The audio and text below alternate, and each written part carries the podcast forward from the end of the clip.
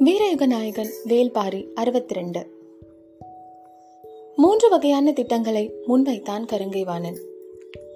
மழைக்காலம் முடிந்துவிட்டது. இனி நெடும் கோடைதான். எனவே கோடை காலத்திற்கேற்ப உத்திகளை வகுத்தான்.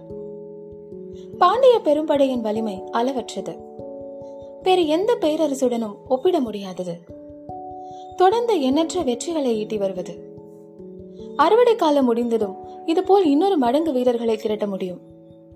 எனவே கரங்கை வாணன் வகுத்த திட்டத்தில் இடம்பெற்றிருந்த வீரர்களின் எண்ணிக்கை இந்த மண் அறியாதது.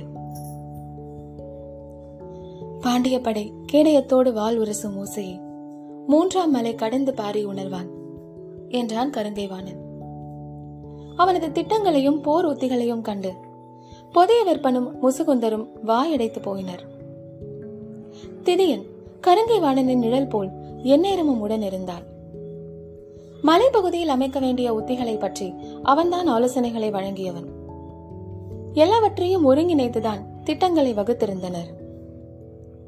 போரில் வழக்கமாக வெற்றியே நோக்கமாக இருக்கும். ஆனால் இந்த போரில் அதை கடந்த நோக்கங்கள் நிறைய இருந்தன. ஆறா பகையை தீர்த்து கொள்ள வேண்டிய தேவை இருந்தது. வாழ்வில் இதுவரை அடையாத அவமானத்தை அடைந்தவனாக கூனி குறுகி போயிருக்கிறான் கருங்கைவாணன். அவன் வழி நடத்திய ஒரு போரில் கூட பாண்டியர்களின் படை தோல்வியை தழுவவில்லை. ஆனால் அவனது தவறுதலான கணிப்பால் நெஞ்சக்குழிக்குள் ஈட்டியை இறக்கிவிட்டனர் திரையர்கள். பகலையும் இரவையும் கடக்க முடியாமல் துடிக்கும் ஒருவனாக அவன் இருக்கிறான். வேதனைக்கு அணு அணுவாக முகம் கொடுக்கும் கருங்கைவாணன் எப்போதும் அரண்மனையில் தலை கவிழ்ந்தே நிற்கிறான்.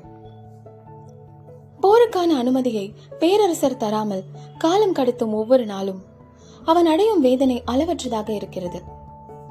இந்த முறை வகுக்கப்பட்டுள்ள திட்டத்தை பேரரசர் ஏற்றுக்கொள்வார் என்ற நம்பிக்கையோடு இருந்தான் அவன். நேற்று மிக நீண்ட நேரம் வைகையின் தென்துறை நிலைமாடத்தில் இருந்த பேரரசர் அதன் பிறகு யாரையும் சந்திக்கவில்லை. காலையில் அவரின் வருகைக்காக இளவரசனும் முசுகுந்தரும் கரங்கை வாணனும் காத்திருந்தனர். நீண்ட நேரத்திற்கு பிறகு பேரரசர் வருகை தந்தார். அவரது முகத்தை மகிழ்வோடு எதிர்கொள்ளும் துணிவு இன்னும் யாருக்கும் வரவில்லை. வணங்கி வரவேற்ற அவர்கள் குனிந்த தலையை நிமிர நீண்ட நேரமானது. கருங்கை வாணன் போருக்கான மூன்று விதமான திட்டங்களையும் வகு- விளக்கினான்.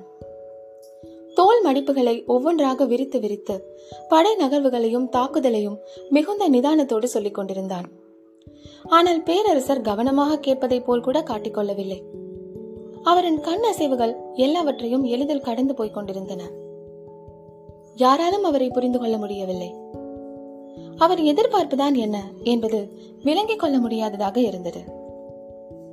அவர் அடுத்த பணிக்காக அவையை விட்டு நீங்கிய போது கருங்கை வாணனும் புதிய விற்பனும் கூனி குறுகி போயினர். முசுகுந்தர் கலங்கிய முகத்தோடு அவருக்கு பின்னால் போய்க் கொண்டிருந்தார். thank you